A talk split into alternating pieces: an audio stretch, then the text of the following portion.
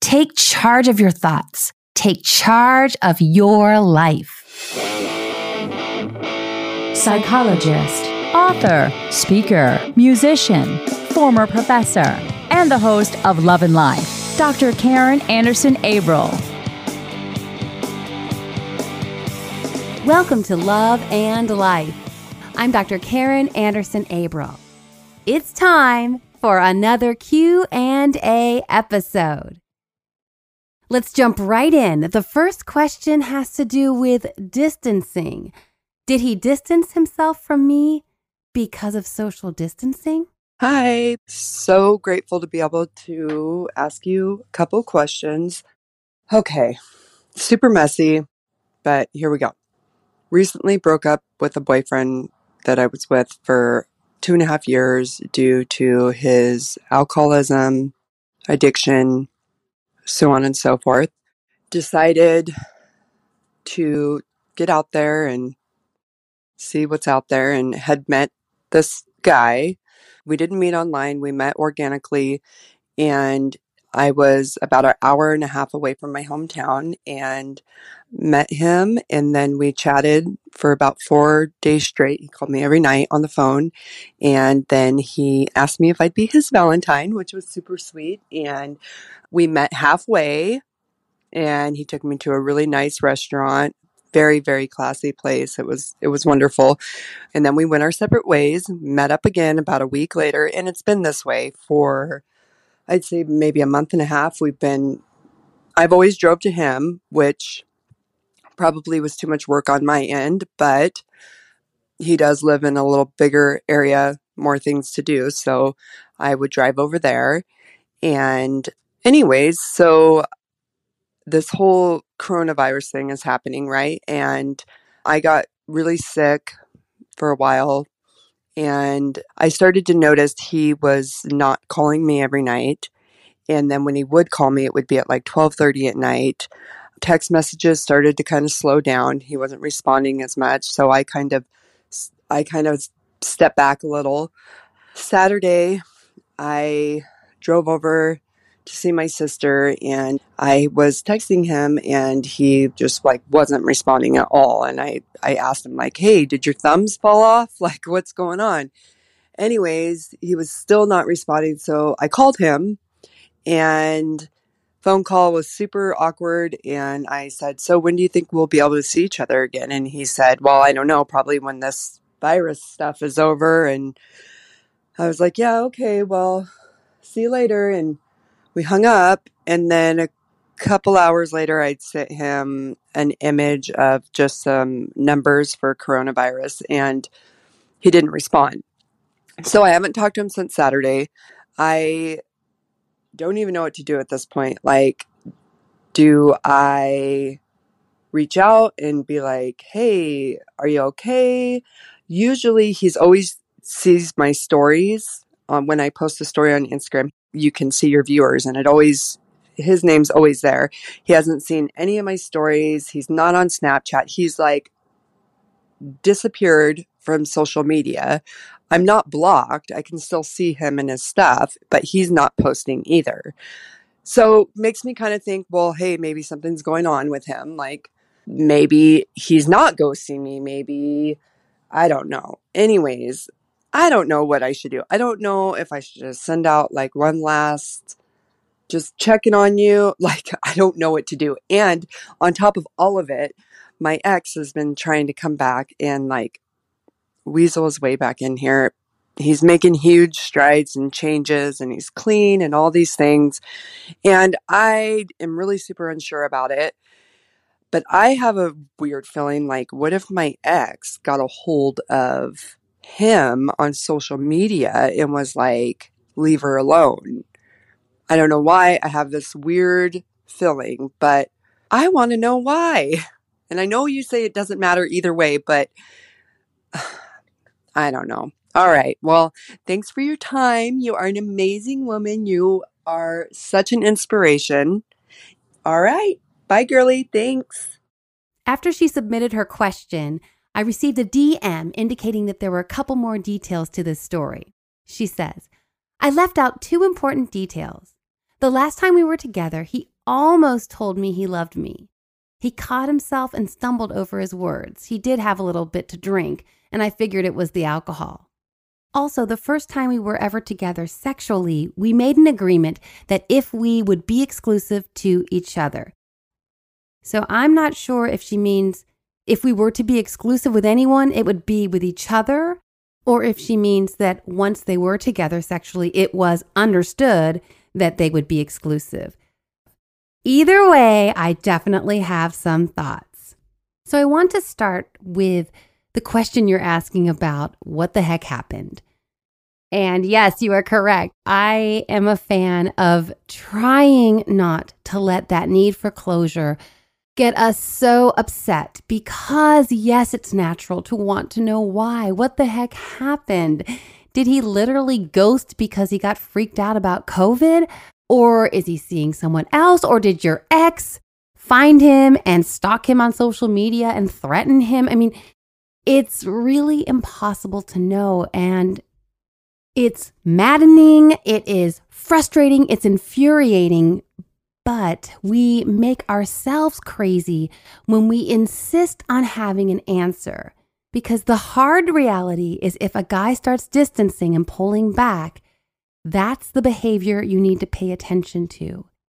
No matter what he said in the past, even that he almost said, I love you when he was drinking, what we're dealing with is the present. And that is so hard and it's so painful. And I've been there and I've felt that. And I have had exactly the same thoughts that you have like, what's going on? Everything was going so great. So the desire to want to know what happened is completely normal and natural we think, we don't realize it, but we think that if we could figure it out, then we could somehow control what happened. I talk about this in the first chapter of my book. It's a normal response because we are women who take charge of everything that we can in our lives. And so when something goes down that's out of our control, it trips us up. So we think if I could figure out what went wrong, I could maybe fix it with him and we could get back on track. Or if I could figure out what went wrong with this relationship, maybe I could prevent this happening again in the future. So it's all completely rational to want that knowledge. But as you noted, I encourage us all to let go of that need, of that desire to know, because as long as we're clinging to that, we are not moving forward and we are staying stuck in a relationship that, from what we're seeing in the present, does not look like it's moving forward. And we don't really know why. And we may never know why. And that's hard. It's hard to imagine that there will be relationships that went off course and we really don't ever know why. It's part of being in relationships, though we don't always get those answers. So I would encourage you to revisit if you've listened to it before or if you haven't listened to it, please do listen now to episode 69 Closure Why It's So Hard to Get and Give. And I share two personal experiences one in which I so desperately wanted closure, and another in which I could not give closure to my ex fiance, who frankly really had uh, every reason to want to have more specifics and more details as to why I, in fact, called off my wedding two months before it was supposed to happen. So I think that will be helpful for you at this time. And to answer your two other questions, no, I don't think you should reach out anymore. You reached out with a text about are your thumbs falling off? And then when you did call, you said it was very awkward. The conversation was uncomfortable.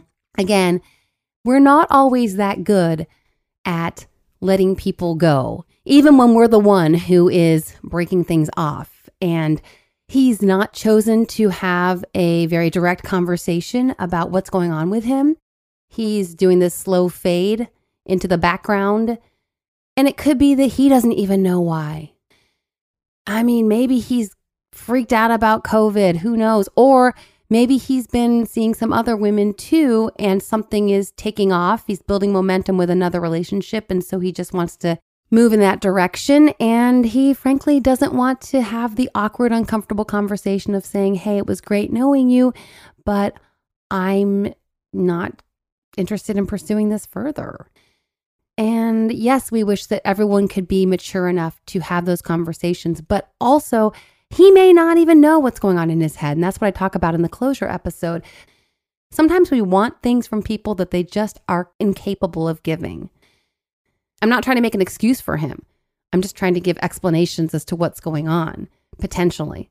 But obviously, I don't have any more information. I have less information than you do about him and what might be his motivation. But I do know that the longer that you keep insisting that you need this information, the longer that he is still in control and has power over you.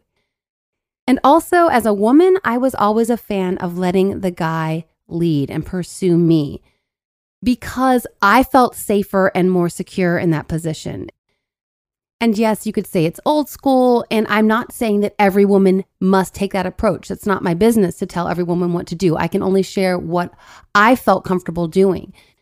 And frankly, when I could sense he was pulling away, I did feel out of control. I did feel powerless when that happened to me. And one of the ways I wanted to take power back was to say, Yeah, I'm not going to be chasing after you.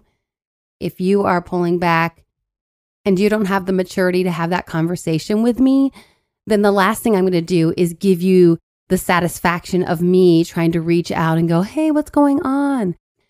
And I know that in the back of your mind, you're like, is he okay? Is he alive? Because we do, we freak out. You have feelings for this person. You've been intimate with this person. You care about him. And he's not looking at your stories and he's not on Snapchat. And you're thinking, what's going on? Is he ill? Did he get in a car wreck? Is he in a coma in a hospital? I mean, these are the kind of conversations we have in our head. But we also know when we're being more rational that that's probably not what is going on. The simplest explanation is often the most accurate. He isn't emotionally mature enough to have a very direct conversation with you, so he is pulling back and letting you read between the lines, which isn't all that kind or loving, but it's what many of us have done over the years when we just didn't have the wherewithal to say what's going on in our head. Or, as I mentioned, if we didn't even have the wherewithal to know what's going on in our head. And finally, you mentioned your ex getting clean and making strides.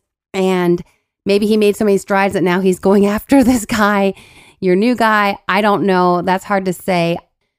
And as far as getting back with your ex, I also have a chapter in my book about that. I'm not a big fan. Personally, I got back with a bunch of exes over the years to give it one more go. And because I still cared and my heart was still in it, and these never worked. So I know that they can. Sometimes people get reunited and it absolutely does work, but especially because of what you discussed earlier about your ex and his addictions. I'd hate to see him get cleaned up just enough to get you back and then go back to his typical way of behaving. And I'd also hate for you to go back to him just because it's comfortable and just because you're brokenhearted from this new relationship that doesn't seem to be going any further. And quite frankly, many times when people get back with their exes, it's because of those reasons. They're lonely, they're afraid they're never going to meet anyone, they're afraid they're going to be alone for forever. And so they think, huh, well, I guess it wasn't that bad with him. And I guess we could make a go of it. And maybe he's changed, and maybe I've changed, and maybe we can get it right this time. But frankly, my concern is that when people do that, it's another form of settling. Like, I just don't have the strength to be alone anymore. I just don't have the strength to have hope that the right one is out there for me, that my person does exist. I've given up. So I'll go for, eh, good enough. And people do that all the time. But that's not what I'm hoping for all of us. I want us all to find our person who is the best we've ever been with and blows all those other people out of the water. So that's what I hope for you. Thank you for the question, and I hope that was helpful. If you're single, you've likely heard it all. You've been told you're too picky, you should just get on another dating app, or that you're not trying hard enough. And you're probably really tired of hearing those messages because I know I was when I was single for all those years, which is why I felt the need to bring another perspective to the dating relationship self help genre. Single is the new black, don't wear white till it's right. Is my take on what the single life can be if we refuse to settle, we know that we're worth an extraordinary relationship, and we refuse to fall prey to single shaming. Trust me, it is a different self help book. Check it out on Amazon.com, BarnesandNoble.com, or on my website, www.drkarin.me, D R K A R I N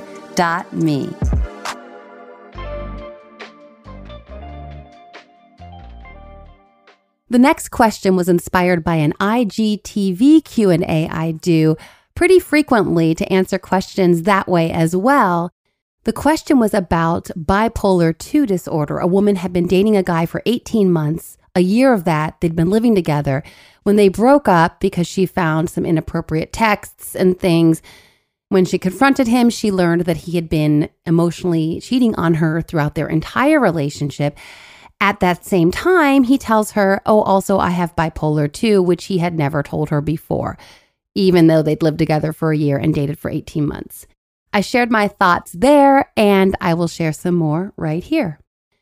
Hey, Dr. Karin, I watched your Instagram video on he cheated on me, then says he's bipolar. So I had the same situation happen to me. He said that he had bipolar disorder with mixed features, and I told him about my generalized anxiety disorder. So, seven months into the relationship, we broke it off because he wanted to get help on his own without me and thought he actually might have PTSD. Well, days after, I was so anxious that I stopped eating or sleeping. My psychiatrist put me on a mood stabilizer and came to the conclusion that I have ADD, anxiety, and bipolar 2 disorder. I told my mom about this, and at the same time, my mom happened to be talking to a neurosurgeon at NYU who had just performed my sister's brain surgery the day before. He said the same thing as you have, where bipolar 2 is commonly being misdiagnosed. So now I don't know what to do and, or even where to go from here. So if you have any thoughts or suggestions, I would love to hear some from you and just get your feedback. Thank you so much. So, first, I'd like to address the situation with you, and then we'll get to you and your ex. I am concerned, and I'm really thankful that your mother happened to hear the same thing from the neurosurgeon who was working with your sister, because we're in an age of diagnostic inflation. And this is not just my opinion, this is the opinion of many, many, many professionals in the field, and not just psychologists. And just as a reminder Psychologists have PhDs. We've done research, but that's not a medical degree, right? Psychiatrists have the medical degree. They are physicians who specialize in mental conditions. Because psychiatrists are medical doctors, they oftentimes approach mental conditions with a very medical model. And they are very quick to prescribe psychotropic medication for conditions. Psychologists may look at the same circumstances or presenting problems and see these as opportunities to intervene with therapeutic, psychotherapeutic techniques and strategies. So, for anyone interested in this response and why I'm coming from this position, please listen to episode 22 Is Anybody Normal Anymore? It's with psychiatrist Dr. Allen Frances. So remember, he is a medical doctor. In fact, he chaired the steering committee for the DSM 4. The DSM is the Diagnostic and Statistical Manual of Mental Disorders. So he has been in leadership in the psychiatric community in terms of determining what constitutes a psychiatric illness and how we should treat these illnesses. And this is stuff like what is depression? What are the criteria that one would have to exhibit in order to be diagnosed with depression? Again, he is an excellent resource for this. His book is called Saving Normal An Insider's Revolt Against Out of Control Psychiatric Diagnosis, DSM 5, Big Pharma, and the Medicalization of Ordinary Life. And that book title says it all. He's concerned about out of control diagnoses. I'm concerned that you had generalized anxiety disorder, you went through a breakup, you couldn't eat, you were anxious and lost weight. And frankly, I think it's pretty normal to, after a breakup, be freaked out, anxious, depressed, lose weight or gain weight depending on your temperament. And yet you went to your psychiatrist and he slaps you with two more diagnoses. That concerns me. Now you're ADD and bipolar 2. Personally, I have no psychiatric illnesses and I went through many breakups. After every single one, I was freaked out, depressed, and couldn't eat and lost weight. Your behaviors are quite normal given the fact that you went through a breakup. So that's my concern. That's Dr. Frances's concern, talking about out of control diagnoses. Why are we giving you a diagnosis when you're experiencing heartbreak? So that's the out of control diagnosis part of Dr. Frances's subtitle. DSM 5, if you get into the history of the DSM, in the 70s, homosexuality was considered a mental disorder. The reality is the DSM is partly informed by societal trends, and I spoke to that in the IGTV. Right now, bipolar 2 is a hot condition. And I hate to say that because I'm not trying to undermine the professionals who are out there truly trying to help people. But what happens is when a diagnosis becomes hot, people go to seminars, they learn about it, and oftentimes, and this speaks to the other part of Dr. Frances's subtitle, Big Pharma, the pharmaceutical corporations come up with a pill and then they come up with the ill to peddle the pill. Truly, it's outrageous. The idea is that we have a pill, so if everyone can go around diagnosing people with the condition that our pill will help, in quotes, because how helpful these psychotropic drugs are actually is suspect. Much of the research is funded by these very same pharmaceutical corporations. So obviously, they are hoping that the results will conclude that the medication appears to be effective. So, with pharmaceutical corporations being as powerful as they are in our culture, we see things like I mean, you see it on TV. Is your SSRI not working? SSRIs are selective serotonin reuptake inhibitors. Prozac would be, Wellbutrin would be another.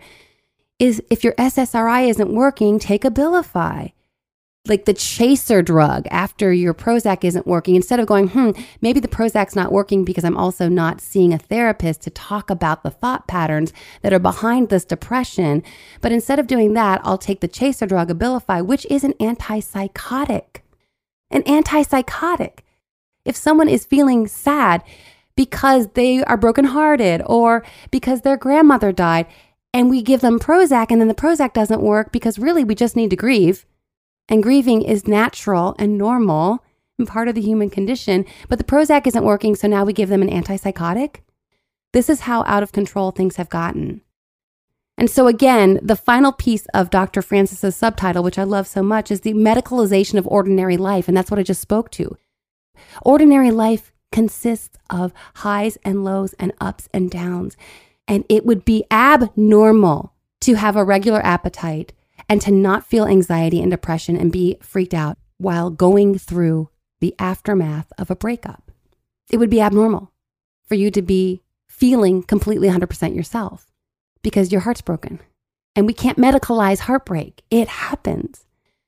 You, you guys can tell I'm very passionate about this subject. So please listen to that episode with Dr. Frances because you will hear from his psychiatrist's perspective. He is a medical doctor. He is not anti all medications. This is not what we're talking about.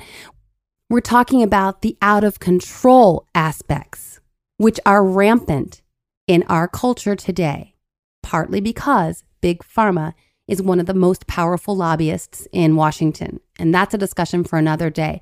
But I'm concerned for you I don't want you hopped up on any more medication. I want you to recognize that being heartbroken is painful enough to be experiencing these symptoms. For any of you who are interested in this topic, like I am, and want to explore it further, please listen to two other podcast episodes. I interviewed Dr. Leonard Sax. He has both a PhD in psychology and an MD. He's written many books about parenting and helping us understand what kids are going through nowadays due to cultural changes in our society. He joined me for a two part episode, episode 33. I just want my kids to be happy and other flawed parenting ideals.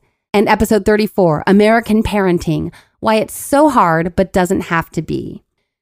That will be really interesting for any of you who are A, parents, B, work with kids, or C, if you have the same concerns that Dr. Frances does about the medicalization of ordinary life. Now to the breakup. I have to say, I am really impressed with your ex because he believes he has bipolar with mixed features and seven months into your relationship realizes that he has work to do on his own and that the help he needs to seek has to be an individual process. And I admire that because I agree with him. If he's feeling that the bipolar isn't under control and he might even have PTSD, he's clearly in a space where he needs to press pause and take care of himself. I'm so impressed by that. Typically, people cling to a relationship because it feels comfortable and it feels safe and it feels supportive. And that's, there's nothing wrong with enjoying the support of a relationship. But when we're talking about intense diagnoses, like he's talking about, if he really truly has bipolar 2, and he may have because it exists, and if he's now believing he has PTSD, which is possible, I don't know what he's been through, but the point is that he decided he needed to do his intrapersonal work. He needed to dig within and sort himself out so that he could be in a place to be emotionally available for a relationship. So I'm impressed with that. I know that's so hard because I mean, I had someone break up with me before because, you know, it's not you, it's me kind of stuff. And I got to work on myself and I don't feel accomplished enough and confident enough in my own life. And I need to break away from you to do that independently. And in the moment, I was wrecked. I was totally wrecked. But looking back, that is the kind and loving and mature thing to do. So I don't know if that's helpful or hurtful. And I don't mean to be hurtful, obviously, but I do have to give him kudos for recognizing that he can't be in a relationship right now. And finally, I know you asked for some thoughts and suggestions. So, of course, my suggestion is to listen to that podcast, episode 22. Also, read his book. And I would try to get a consultation with your sister's neurosurgeon, and perhaps he would consider this to be out of his realm.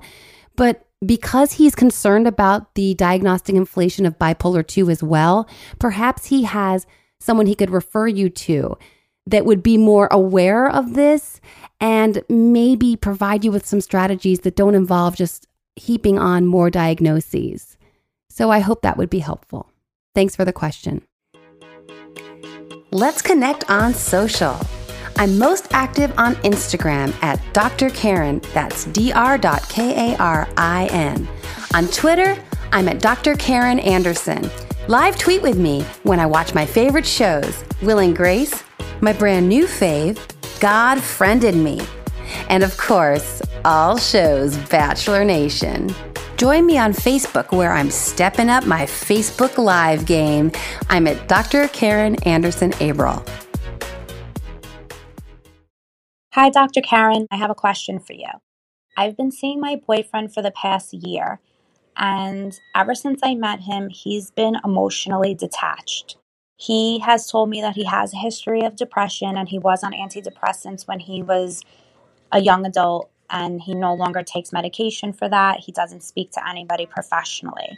He's on permanent disability and he has a lot of time on his hands and he's home a lot and you know, he doesn't have children. Obviously, he's not married. So I feel like, you know, he's kind of lost purpose in his life. He's not affectionate with me. He never has been. He doesn't like intimacy in a relationship. Anytime I try to talk to him about important things in our relationship or how it's making me feel, you know, I'm feeling insecure because he's not affectionate, even with giving a hug. He, he you know, will just lay there like just spaghetti arms and not put his arms around me. I have to force him to do that. And I love him and I feel that he does love me, but he shows it in different ways. And I think part of the problem is I believe his love language is gift giving and receiving, and mine is touch and affirmation. And I don't get either of those two from him. So I guess you know, I just want to know how how can I deal with this relationship because I'm really trying, but I don't know if it's going to go the distance because I don't feel secure in it because uh, he's not showing me affection. He doesn't tell me he loves me. He doesn't really tell me how he feels about me. But anytime I do try to bring up the subject of maybe we should go our separate ways, he right away like panics and doesn't want that. So, any suggestion on how you can deal with somebody that's just, he's just emotionally shut down? Also, I rarely see him really smile or laugh. You know, I just feel like maybe something's going on with him, but he's also not a person that maybe is going to speak to a therapist or get in deep with the feelings or things like that. So, if you could shed any insight on that, that would be so helpful to me. Um, because I am getting older and I'm approaching 40 and it's really hard because you know you don't want to give up a relationship in fear you know that you're making a wrong decision. So anything that that you can suggest to deal with this would be so greatly appreciated. Thank you.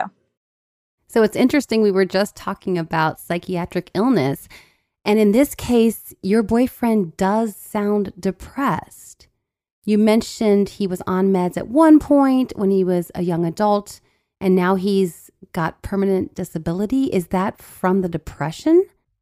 So we don't have that information, but here's my concern again. If he stepped into an identity of, I'm a depressed person, and then received disability because of it, and now stays at home and never gets out and doesn't work, so he has no meaning and purpose in his life, and he doesn't get out and move his body and he won't go to therapy, you said. So he's not really interested in tackling this depression. He wants to be in a relationship with you, but clearly knows your needs and your love language. And I love that you bring up love languages because these are very complex realities, but also very basic. When we break down our love language, and I talk about this way back in episode five, understanding and enhancing the love in your life. So, for anyone who isn't familiar with Dr. Gary Chapman's love languages, please check that out. It'll help you understand the question here and my thoughts about it. So, my concern again is that you feel insecure. You are not being loved the way that you need love. You talked about physical touch. When you hug him, he just has spaghetti arms. You have to literally force him to hug you. I couldn't live like that. And I don't think you should either. He won't even say, I love you He's neither showing you nor telling you that he loves you and wants you around. And yet, when you make the logical conclusion that maybe you guys should part ways, he says, no, he doesn't want that. Well, what I don't want for you is to have to beg someone to give you a hug and beg someone to say, I love you, and beg someone who's depressed to go to therapy and get some help. I'm wondering if you feel an obligation to stay with him because you feel bad for him because none of this is sexy. I mean, he's not able to be a partner who is on your level, nor does he seem interested in trying to be a partner who is on your level and wants to know who you are intimately and what can he do to make your life better. That does not seem to be his MO.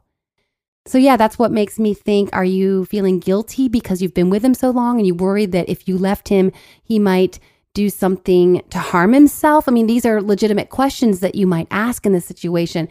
But the question is someone who you've reached out to for my thoughts. I I'm thinking, please, please love yourself enough to know that this relationship is really subpar. I mean, way subpar and you deserve so much better. You deserve to be with someone who, when they learn what your what your love language is, they are like, I'm on it. Babe, I want to give that to you because that's how you want to receive love. So that's how I want to give love to you. You deserve someone who loves themselves enough to love you by taking care of their mental health. You deserve someone who will give you a hug because he wants to hug you. So ultimately, I don't see a lot of promise here. I actually wish he would do what the previous questioner's boyfriend did. I wish he would break up this relationship, set you free to find someone who's at your emotional level and go take care of himself. I wish he'd get some therapy. I wish he'd figure out what it, he needs to do as a man in this life to take ownership of his life and to fight those demons and figure out how to be a truly thriving, fully functioning adult man because that's the only person who should be trying to be in a relationship with a fully thriving, functional adult woman. Finally, and I have to say this, and I don't mean to sound harsh, but the fact that you were drawn to him and you've been with him, I'm concerned that you maybe have a bit of a fixer upper mentality. You like the wounded bird with the broken wing and you want to come and save him. And I get that. Many women, because we're nurturers, because we've been raised to love and to care for, we see that weakness in a man. And sometimes we think, oh, I'll be his Florence Nightingale and I'll be the one who will help fix him and bring him to the fullness of the man that he can be. But as we've been talking about throughout several of these answers today, you can't do that for him. He's got to do that on his own. And here's the thing about fixer upper relationships even if he were to get healthy right now, I doubt that you guys would be able to make it because you've had this dynamic of you being the healthy one and him being the dysfunctional one. And as he would get healthy, that dynamic would be lopsided. Unless you guys could rearrange your dance, so to speak, it wouldn't go the distance. And that would be partly because maybe you wouldn't be as attracted to someone once they were more fully capable and emotionally stable. Or he wouldn't be attracted to you anymore once he got healthy because the dynamic that's in place now is very much a you are the one who's helping and he is the one receiving help. So I feel like that was really hard to hear, maybe. And I'm sorry. I hope it wasn't. I hope it provided clarity. Please know you are worth so much more. Please love yourself enough to know this.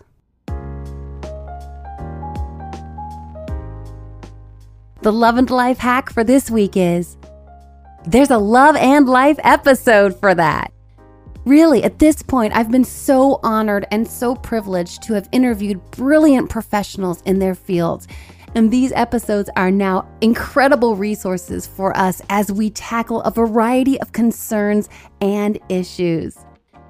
Take charge of your thoughts, take charge of your life. If you have a question for me, head over to my website, loveandlifemedia.com. You'll find the Ask a Question tab, and you can submit your question as an audio file to be addressed on the podcast or a written message, which I'll cover in an IGTV. Please note, my responses to your questions are not psychotherapy and are not meant to be taken as such.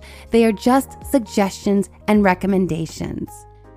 As always, an extra big thank you to those of you who've subscribed to the podcast. And when you get a second, if you don't mind reviewing it and leaving a nice five star rating, that's so helpful too. And until next time, make it a great week.